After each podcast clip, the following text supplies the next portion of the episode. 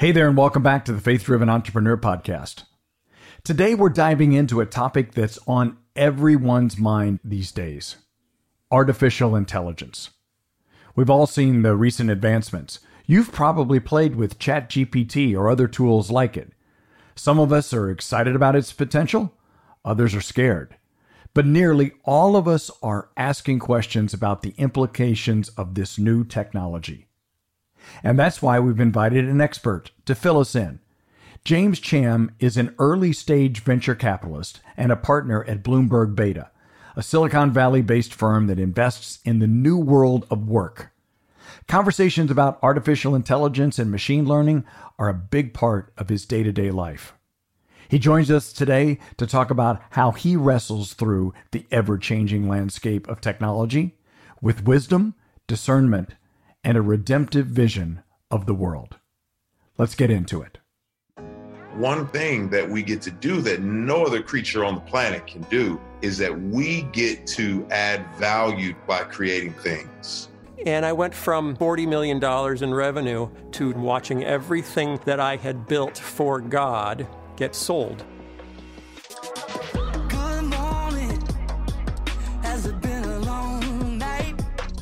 You've got to make sure that your identity is solidly rooted in who you are in Christ and not in having money. I sold my company and I really had a hard time getting out of bed. Maybe been a long year, maybe been a hard life, maybe you're not alright. Faith driven entrepreneurs to do what they want to do have to understand what God has given them. There's winners and learners, not winners and losers. I feel like I was chosen to be on this show for a reason and I had to do something.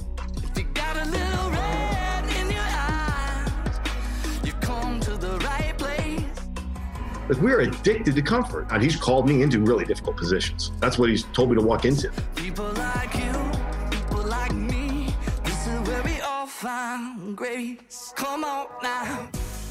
Entrepreneurship can be a lonely journey, but it doesn't have to be. This podcast and the whole ministry seeks to equip you, the faith driven entrepreneur, to seize the unique opportunities that God has placed in front of you and overcome the challenges that life will throw your way. These are the stories of how he takes broken things and makes them new. Come for the podcast, stay for the community. Welcome to Faith Driven Entrepreneur. Welcome back to the Faith Driven Entrepreneur podcast. When we're here with our guest, James Cham, in the house, a fellow Californian, but you are broadcasting this in from Washington, D.C., where you're going to talk about the subject matter that we've brought you to talk about. And this is building, William, on some work we've done recently about artificial intelligence. And two nights ago, we did an event for Inklings. Inklings is a group we get together every month, month and a half out here. James Cham has been at it. A bunch of folks talking about Christians in Web three. What does it look like for Christians in blockchain? What does it look like for Christians in artificial intelligence? And obviously, with ChatGPT, there's a lot of talk to it. But William, correct me if I'm wrong, but the precipitating event for today, but the origination, the genesis for today's podcast comes from a panel you heard James talk at at the Praxis event. Tell us more about that. Yeah. So, Praxis, another great friend of the movement, as everyone knows, had their Redemptive Imagination Summit that they call it up in Napa, California a few weeks ago. And you know, this year there was a shocking lack of cryptocurrency panels and a shocking increase in AI panels. I mean, if I could set people up to stick around for the next 40 minutes, I leaned over. I was actually sitting next to our other fearless leader, Justin Forman. And I leaned over. I said, We got to get this on the podcast fast. This is like the most at the moment forward thinking on not only where AI is going to go, but what should we be thinking about as believers? What shouldn't we be thinking about? What should we be thinking about with our children? What should we be scared of with our children? How are some of our children maybe different and some should lean into learning about this now and some maybe should be held back from that for a season? So I think it spanned just an incredible view of what God would have for this space, how we should thoughtfully think about it, and how, of course, we shouldn't be scared of a revolution that's coming and thoughtful Christians need to be a part of it or we're going to lose the battle by abandoning the playing field. So, with that, James, welcome. It's good to see you guys. So, James, I want to ask you what is motivating the urgency and excitement around AI? Why is everybody talking about it now? Mm. And we'll talk more about why Christians should care. But why is this all the rage now? Why are there so many panels and everybody's talking about AI, the space you've been in for a long time? What makes everybody focus on it now? Mm. You know, the great AI demos have always been with us since like the 60s. There's these great demonstrations in which it'll do this thing or that thing. And even, you know, sort of as recently as like five years ago or two years ago, I'd show some amazing demo of some amazing product that will do this or that magical thing. And then someone would say to me, Hey, can I use this? Can I try this? And I'd say, Well, uh, give me a few moments. I need to prep the data. I need to do this and that. I need to change this, you know, and then give me a couple weeks and you'll be able to actually try this out and it might or might not work. And what's different about now is that in the last year and then in the last six months, there have been a series of investment bets that have actually paid off such that now we're at a point where like everyone and anyone is able to use the most advanced large language models in a way that like used to be cloistered inside Google or cloistered inside Facebook, where only the smartest people in the world were able to play with it and fiddle with it. And now, in part because of a series of both business decisions and technical advancements, this is available to anyone. And that suddenly means that these things that were theoretical questions became real opportunities. And that has implications not just for business, but also for the way that we think about faith. So, what are some of those large language models that have now made their way out into the public? Just give an overview. I have uh, a sense that a number of our listeners know what they are. Some of them might not. What is that? How is that accessible now for everybody? So, right now, it's most accessible either through a set of services from Google or Microsoft or from OpenAI. And let me just take a step back to describe sort of like one version of the history of AI, which is what is AI? AI is a dream. AI is a dream that the computers will be able to do things that humans will be able to do in terms of thinking. And what's interesting about that dream is that along the way, over the last, since like basically the 60s, we've started to be able to do things with computers that like humans thought would be difficult. And each step along the way, we've said, oh, this is not quite AI this is not quite AI. You know, the fact they can beat someone in chess, that's impressive, but it's not quite AI. And then we're at this point now where these large language models are flexible enough and open-ended enough that for the first time, a lot of even the best practitioners are saying to themselves, oh my goodness, this might mean that we're close to true artificial intelligence.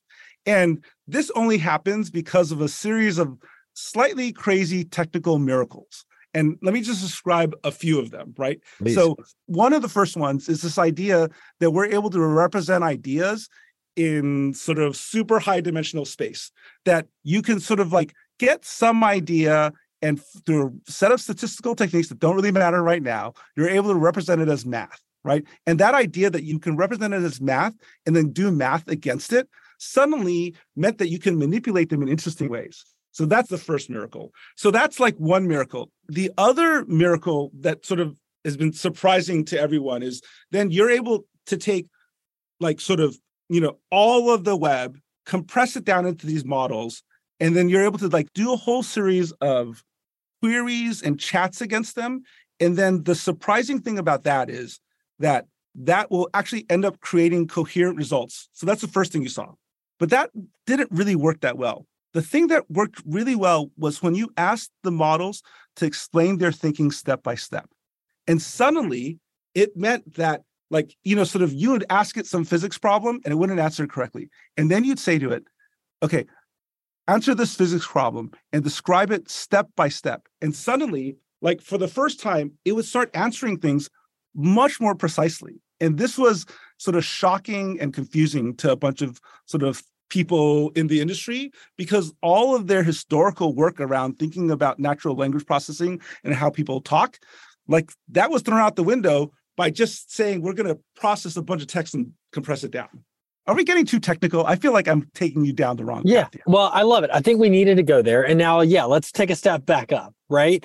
And so I think one of the things that was really intriguing is you talked about how at no point in human history, for the most part, has a technology this advanced been able to be utilized by so many people so quickly right and how that's going to have i mean you i mean you can just go on twitter or linkedin i mean there are 10 new AI companies born a day that can build you a PowerPoint, build you a website. I mean, it, people are taking this technology and building on it, you know, like a developer tools, right? Like it's amazing. And so I'm curious as you look out, I mean, I'm sure it'll be in the intro, but you know, let's bring it into this conversation. You're an investor for a living, right? You invest in venture capital. So how do you think about the space from Bloomberg Beta's perspective and where you think, you know, let's do now, you know, soon and later, right? What do you feel like the most impressive uses are now? What do you think's coming soon? And what do you think, hey, people are getting ahead of themselves? That's still a ways out before that type of technology is going to be able to exist. Mm-hmm. Okay, so the thing that is now is that most machine learning used to be built for very purpose built reasons, right? That in a lot of cases, you just have to do a lot of work to get it trained to answer a question exactly right. And now, for the first time, it's extraordinarily flexible.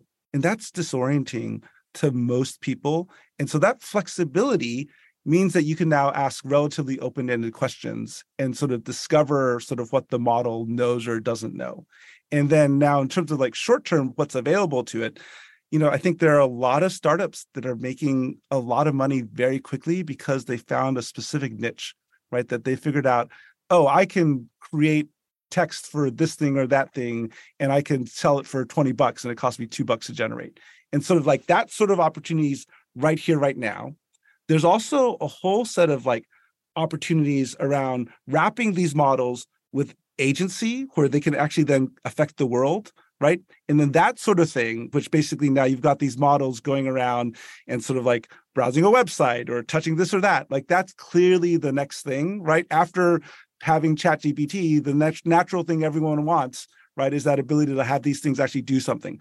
And that part it's a little less clear, right? It's a little less clear what it's good at and bad at. And that's sort of the thing that's happening right now in real time.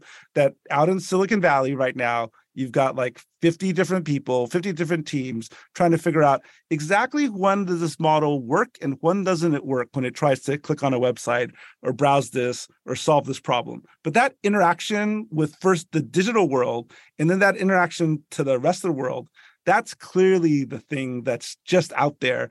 And to be honest, a little scary. And this would be, I'm thinking about a practical example that may not be a sexy example. This would be like me going to Chat GPT saying, Hey, I need to take a flight to Dallas, right? I've got an offsite in Dallas coming up in a few weeks, and I need to book an Airbnb, book dinner reservations on Monday and Tuesday, book my flights, and send the itinerary to so and so. And is that a query that's going to be possible here in the near future where it's like, oh, yeah, that'll just be taken care of?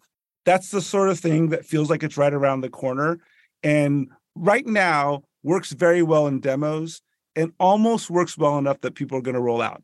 And so this is the other part of it which is like it is a information diffusion of knowledge story where we live in a world where everything is so connected that you know people are able to play all over the world and thus try these technologies out and see what works and doesn't work and then tweet about it like in the afternoon. And that cycle of innovation and trying things is like both really exciting and terrifying right because it does mean that there's much more room for mischief now than there was before and sort of our old illusions of being able to control the technology sort of are thrown out the window Tell us more about that. Um, tell us more to the, some of the things that you're just like, oh my goodness, this could happen. And I mean, in some of this stuff, I got to tell you, as a dad or just a human being, I get really worried about what this means for the adult entertainment business and just, you know, what this ends up being in terms of just taking people down just really, really bad places. But what are some of the other things that you look at and say, wow, the emergence of this is going to be this is the type of mischief that can happen, or maybe just riff on that a little bit. Yeah. I mean, I think here are a couple interesting angles. So, in part because these models are so flexible and because their programs they're so consistent, they can be much more polite on a consistent basis or much more persuasive on a consistent basis than say I will if I didn't have enough coffee in the morning. And so that creates a whole set of interesting opportunities and in part because they're cheaper to run than like let's say talking to me you can end up replacing humans in conversation in all sorts of interesting both good and bad ways and now what's interesting though is that one way to think about it is to think about it from the point of view of a consumer in which the consumer maybe gets fooled into having a relationship with what is essentially just a big bunch of numbers, right? So that's one side. But the flip side, which I think is much more relevant to entrepreneurs and much more relevant to people building stuff, is like the actual danger of these models and of AI right now is it gives you a chance to pretend that you're not responsible. That you could build this system that does great mischief and then you will say oh no it wasn't me it was the model that did it right and i think that that sort of like avoidance of responsibility is actually going to be the big big temptation for entrepreneurs and that is a place where i think christians have a lot of wisdom right where christians will be able to say a lot of smart things about the responsibility we have when we create something and both for good and for evil yeah, it's fascinating. It, reminds me. So my wife and I went back and started watching this show called Person of Interest. I don't know if anybody ever heard of it. Jim Caviezel was the star, who of course uh, played Jesus in The Passion as well. And it's ten years ago, but it goes through all the, the whole concept of the show is, is this brilliant engineer built an artificial intelligence that, of course, national security wanted to buy right? Because they could predict national security threats and it would pop out who's relevant and they're a threat to national security.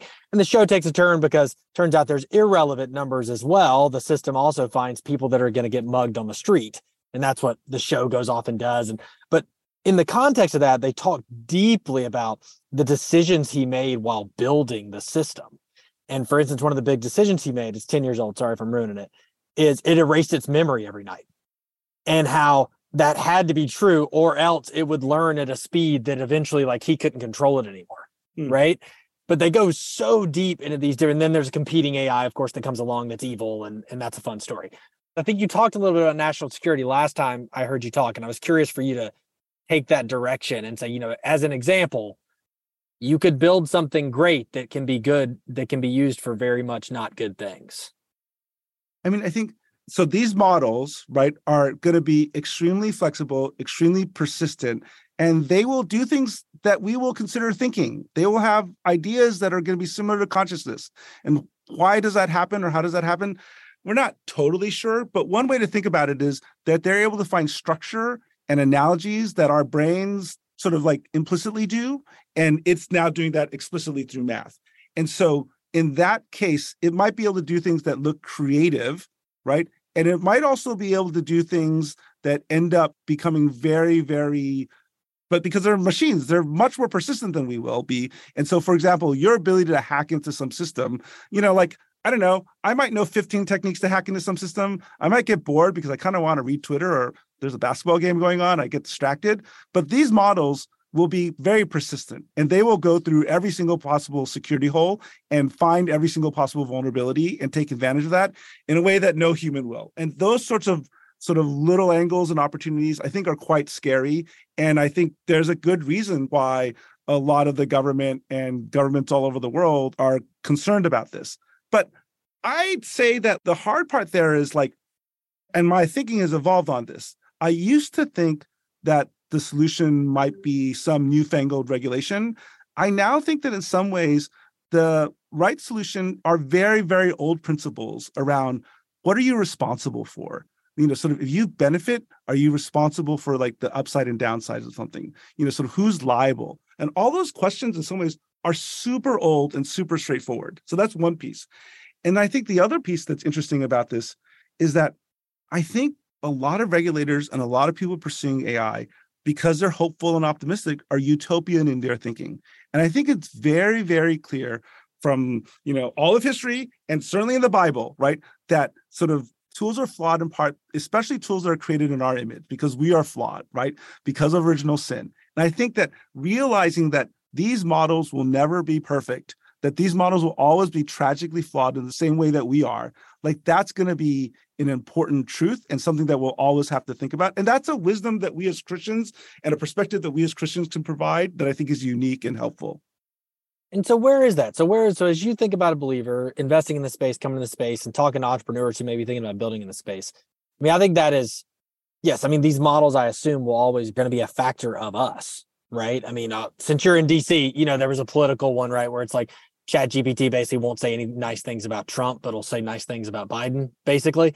Like if you asked it, like, tell me like great qualities. And it's like, well, you know, there's people that built this thing, right? There is bias built in, right?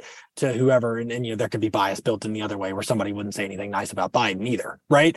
But I'm just curious, where and how should a Christian think about? You know, do you need to build something new? Does it need to be on its own? Can you influence from inside a large organization that's already working on this? And just what is the posture? Mm. Are we trying to make okay. it a so biblical there, worldview or yeah. yeah. There are a couple of angles I think built into that. One of them is this sense that as these models get bigger, they do seem like they get smarter and more interesting. But the other part about it is that there's a bit of a power law, right? That to build the next version, something's it's going to be like 10 to 100x more expensive. And so that math around it does end up meaning that it's critical that Christians are in some of the biggest companies in the world to influence and think through what this actually might mean. So I think that's one part. The second part is that you notice that as you talked about chat gpt and i think this is a little bit of a marketing thing there's a temptation to treat it as if it is the god model right as if oh you know if only we can influence our great god chat gpt then our lives would be better and i think that's the other temptation right that's the temptation of like treating it like an idol and i think like that's one of the sort of there's one temptation which is to say let's ignore it and run away from it like a luddite and then there's the other temptation, which is to say, you know what, actually, this thing is God, right? Rather than a subcreation made by humans. And the moment we treat it like God, then we have a whole set of other problems. Okay, so let's go a layer deeper into that. So, you know, I remember we had Frank Chen on a while ago, and I remember he talked about some of the just like, hey, some things humans weren't made to do. It's part of the toil. You know, I think we were talking about autonomous driving at the time. And he said, you know, look, all the truck drivers are upset, but like, think about that job. That's not a human flourishing job. You're away from your family, you're driving all day, it's stressful on your body. Like, this is a good thing for humanity, actually. Now, we need to help those people find new jobs and retrain them. But that job, in and of itself, Frank was arguing, is not a human flourishing job. And so I'm curious from an artificial intelligence standpoint, are there certain tasks? So the people scared, of course, that, and we could talk about the Doomsday Terminator 2 scenario at some point, but is this actually a, a thing we should embrace because it's going to make us more human? Is there an argument for that that we get more humanity out of this? Mm. You know, this goes back in some ways to praxis, which is that there are a set of decisions that we can make about the kinds of businesses that we want to support and the kinds of businesses that could flourish. So that's the first part, which is it's a decision made by people around what kind of businesses we're going to allow. That's the first part. But the second part is like, I will admit that like I have an essentially tragic view of work and of humanity, which is that it's flawed. We're all post fall. We try the best we can. I think that there are a whole set of jobs that are actually, I actually honor truck drivers. I think it's a great job. I think it's really important. I think it will fulfill a bunch of important things for people. And, you know, like, I don't know, I compare this to sort of my ancestors who were either toiling in the field, some rice field, or sometimes maybe like running money from one place to another, right? Doing things that were like, and so I feel like our question of like what is a good fulfilling job is so contextual, right? And is so much based on like sort of our current conception. I don't know, my great grandfather, you know, was away for like nine months out of the year in order to like go from one place to another, right? And that was still seen as a good job. So that's one piece, right? Which is just to say that like I think jobs are going to be tough and it's super contextual. And then the other part that I'd say is like it is also important to be very, very cold hearted as we think about these models right now and the economic moment we sit in, which is to say that, like, if you thought about like the last big policy decision the United States made around globalization, the promise that we made to like citizens was globalized, things will be cheaper. And by the way, you will benefit from the fact that things are cheaper and we will take care of you.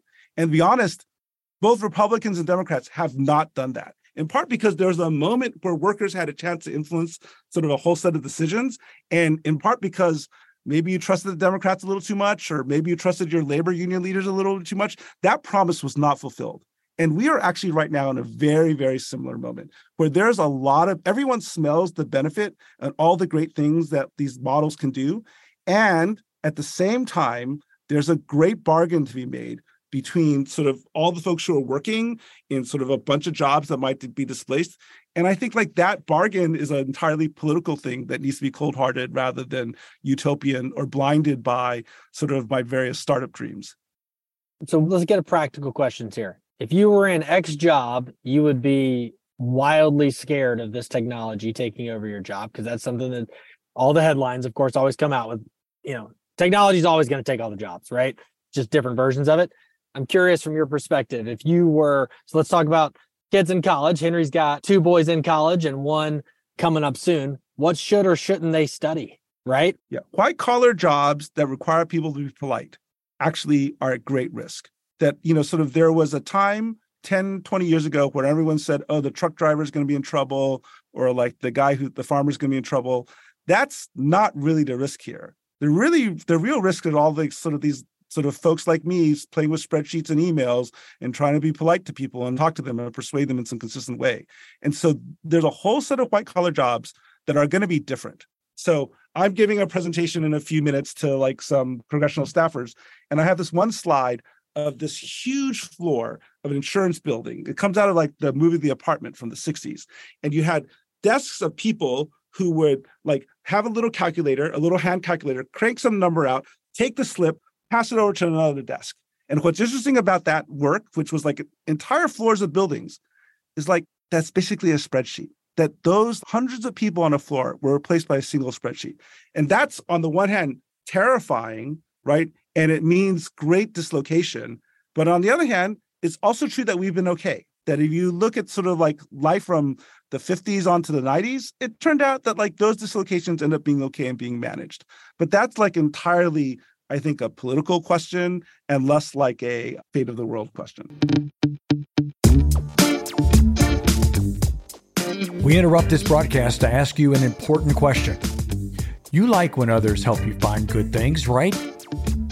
Well, if you made it this far into the episode, chances are you think something about it was good, and you can easily spread it around if you follow three easy steps rate, follow, and share the podcast. That's it. Thanks for the support. Now back to the show.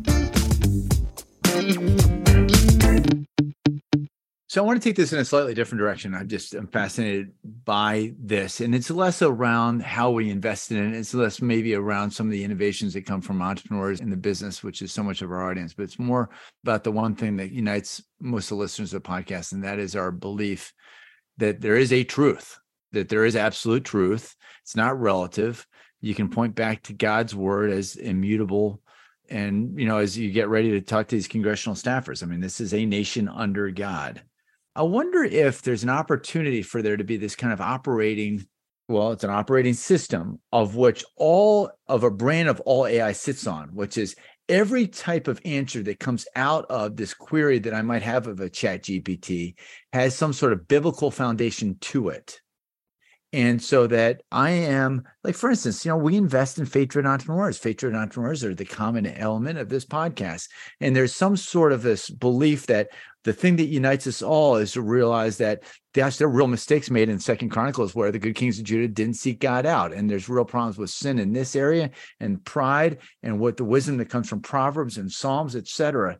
Can any of that like get coded in to this operating system in a chat gpt so the answers you come out are actually informed by two or three thousand years of truth. Now somebody might say well gosh that's too myopic. It's just christian and when we're talking one nation under god it wasn't just a christian god or whatever. But 99% of americans believe in God. It's only 1% that are really atheistic. And the general concept that there is a God and that America is unique and is one nation under God is still believed in by the majority of the people in the marketplace.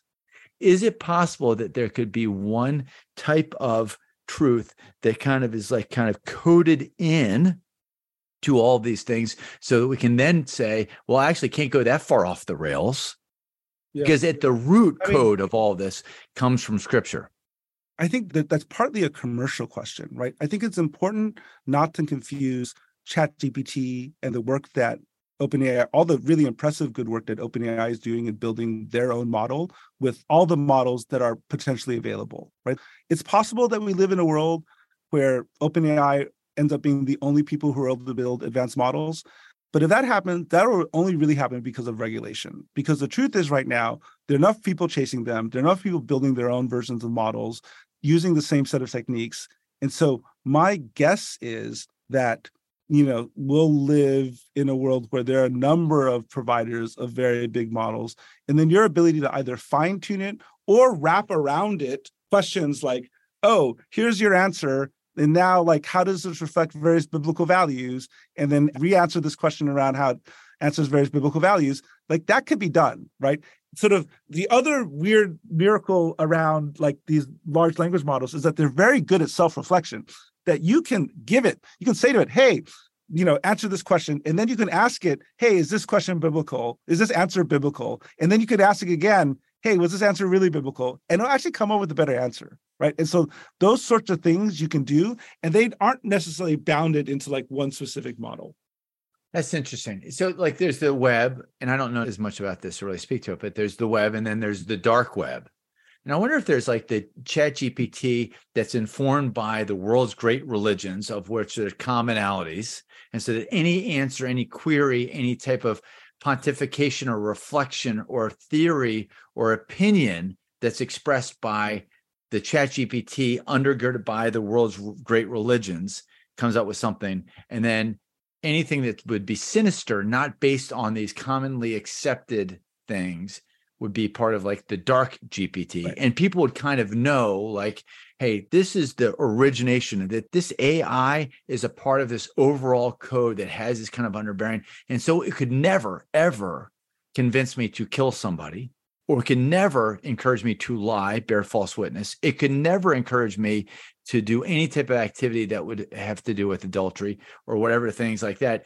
And so let me make one really important distinction, which is ChatGPT is an application that is built by OpenAI. So it's like one very specific application that's built on top of a very big model that OpenAI spent a bunch of money in order to get to work, right? But there'll be other people who spend a bunch of money to build models. And also, the other slightly crazy thing about like these models is you know, what are they really? Are they really answering your question? Or are they just trying to imitate what other people have done what other people have written? And so in some ways, you know they really are just trying the best they can to like generate text that matches something you tell it to do. And so you i think folks have probably tried this. One of the crazy things you can do is you can say hey pretend that you are a christian who lives in san diego who really likes baseball and then answer the question in this way. Or you could say pretend that you are a christian who really likes socialism and answer the question this way, include references to the Bible. And so these models will try the best they can in order to fulfill the sort of setup that you gave it.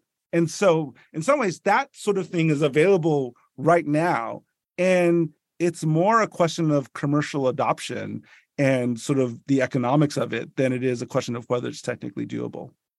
So, is it right to encourage and challenge the listeners to this podcast about how might you innovate on top of OpenAI with a biblical screen so that a consumer, you know, parents of three children say, I'm actually going to go ahead and I'm going to buy into and pay a subscription so that my kids have questions about life's big problems or about history or something like that, that it's done through a biblical worldview.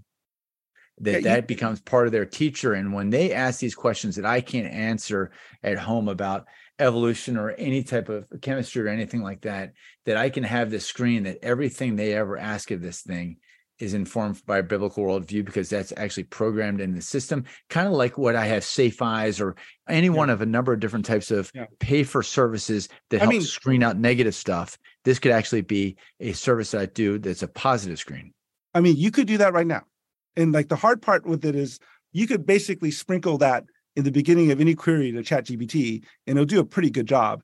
And then whether you want to then make that a separate application or a separate business, that's a good question. But you can literally go to ChatGPT right now and say, pretend that you are a very thoughtful sort of evangelist who takes the Bible seriously and you know just went to Africa and is based in Silicon Valley, you know, and then answer this question. And it'll do an okay job. And then what even crazier is like you can provide lots and lots of answers that you know that person gave and use that as examples that it can then use to generate you know possible future answers. Ooh, that's something i'm going to test out. I'm going to see the chat gpt's 2021 but we got enough podcast out there. I'm going to see if i can train somebody to answer questions like henry or rusty. I think we should try that.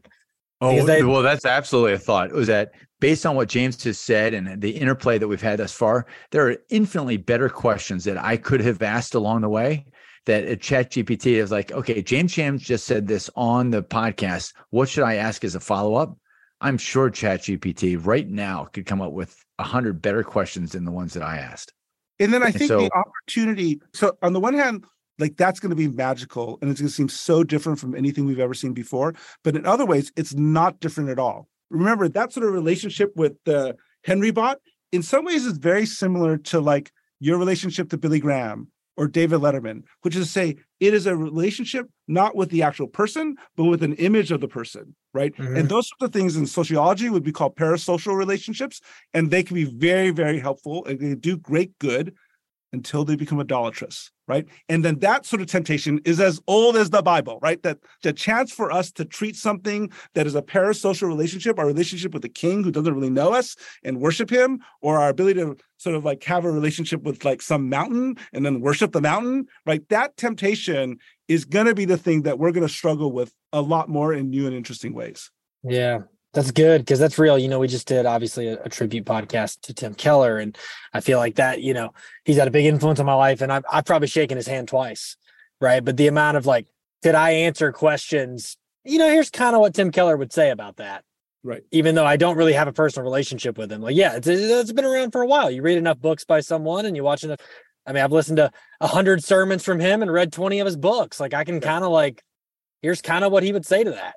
That's right. And then the interesting thing then as Christians is to have a distinction between those parasocial relationships and sort of the relationship with someone who seems like would be distant and seems like it would be all powerful and all knowing and yet actually has a relationship with us right? Because our relationship with tim keller might be parasocial but our relationship with jesus is actually social right? That actually like we actually have a relationship with him. And in understanding that distinction i think gives us room to think about these questions in a way that ends up being a little bit easier than it is for non-christians because we've got a model like not a machine learning model, but instead we have an example of what it's like to have an actual relationship with someone versus having that sort of parasocial relationship, which is important and again beneficial, but very right. different than having a relationship with Jesus. James, as we come to the end here, you know, we got a lot of entrepreneurs listening. I'm one of them. I'm curious to hear your answer here. What should we be folding into our business? How should we be taking some of these tools, if at all? Right? I assume the answer is yes to some degree. Like, what should I be doing? Hey, I'm going to pitch you in 12 months, right? Like what if if i haven't done x are you going to be like wow like man you got to like get with the times like you got to have and, and, is that statement even true? Does everyone need to be using some of these tools in their business? Is that advantageous to build a better growing business? You know there was some point in maybe 1997 when people started building web applications and they didn't have names for it yet right? They didn't really know how to describe it. Everyone sort of thought Yahoo was the dominant thing. And maybe there's like, we thought we'd all buy Oracle applications that were served through some web server. And we're sort of at that point. We're sort of at the point where it's clear something's working and exactly how it's going to work or exactly what's going to be the dominant business model. All those questions are unclear. And so if I'm you, I'm trying to figure that out right now. That there's a little bit of a race right now to figure out what are these models really, really good at and what's going to be the thing that ends up turns out to be really really valuable. So if we use our web example from like the late 90s early 2000s eh, you know you talk to some senior executive yahoo who was the dominant company at that point and if you told them the most important asset you have is shared address books they'd be like that's dumb. Shared address books is like a feature. And if you told them that like that part that would search through the web turned out to be the most valuable part they'd be like that's dumb. That's just a feature of our portal. But of course it turned out that Google, which indexed the web and then became like the stopping point for everyone else, turned out to be incredibly valuable. And that shared contact list is basically social, right? And it turned out that like that turned out to be the really, really valuable thing. And so we're still at a point where we don't really know what's going to be the durably valuable thing. And so we're all playing around right now. And so if I'm an entrepreneur, I'm at least devoting, you know, sort of a few hours a day just trying to figure out the outlines of what's possible right now. Hmm. That's good. Wow. That's, good. That's awesome. So that is a great takeaway. Spending some concerted time thinking through this, reading up on it, because it does feel like this is a marketplace changing type of event. And it's a big deal. There's going to be opportunities for great innovation, for inclusion in your business. And we need to be able to have answers about how this impacts our life. And so many of us are parents and we need to be thinking through this. And as we do that, I think that there's going to be some great innovations. And Lord willing, we'll figure yeah. out what this means for translating the Bible and contextualizing the Bible into different languages mm-hmm. and heart languages in an infinite number of great applications because it feels like this is a technology like so many others that could be used for good or for bad. And so Christ followers need to not bury their heads in the sand and just like, wow, this is uh, this scares me. So we're going to go away and we're just going to be real conservative and we're going to just you know go back and live on farms and not use phones. But we actually need to lean into this and get yeah. involved and get engaged and be serious because everybody else is. Yeah, I think there are a few angles on that. So one is you know, the biggest bargain in the world right now is 20 bucks a month to subscribe to Chat GPT Plus. Like I make no money, I have no financial interest in OpenAI, but I would do that. And you know how you said this is the time to read about it? This is probably the time to read about it. This is part of the time to read it and try it because the weird thing about now is that you literally can go on right now and you could get the capabilities that used to only be available to the smartest, smallest set of people inside Google right? And you suddenly now can play with these things and figure out faster than they can what's possible. So that's one piece. I think the question that you asked about kids is just so, so important. And in some ways, we are really, really lucky because we've already experienced what the phone transition looks like, right? And there's a way in which we as parents can have a proper amount of skepticism about what works and doesn't work right? That like if you were to go to 2010 and sort of think about like the phone and how your kids should think about the phone, right? You might have thought, well, this is so different from the web, it's totally different. But now we actually have specific examples in our head about what happens when these things become super, super accessible and what it means for folks to go astray and what it means for someone to be totally consumed by something, right? And all those examples we can think about because they happen to us, right? And then we could be wiser about how we end up thinking about this for our kids. Hmm. That's so good. Uh, you've been here before, so you know where we're going. To close, we would love to hear where God's speaking to you today, uh, whether that's about AI or not. Uh, there's a lot of other fun things he talks to us about. Where in his word are you today? And, you know, what's he telling you from his scripture and what's coming alive to you in a new way? You know, the thing that is stuck with me for the last few years is this idea of old men dreaming dreams of revival. And I think that that continues to animate me and excite me. That I think that we're at a time of great uncertainty, both from a technology point of view, but also from like, be honest, like our position in the world as Americans. And I think it's at those times of uncertainty where there's the best chance of revival because suddenly we can't rely on all the normal answers, right? The things that have worked for us since at least like, I don't know, the mid 80s they're not working anymore, right? And so this means that there's a whole set of folks who are open to like God working in surprising ways. And I find that really encouraging. And so that's the thing that I pray for and sort of try to dream these dreams and hope that young men and women do amazing things. And and that's probably what excites me the most right now. Hmm. Amen. Amen indeed. Fascinating. Okay.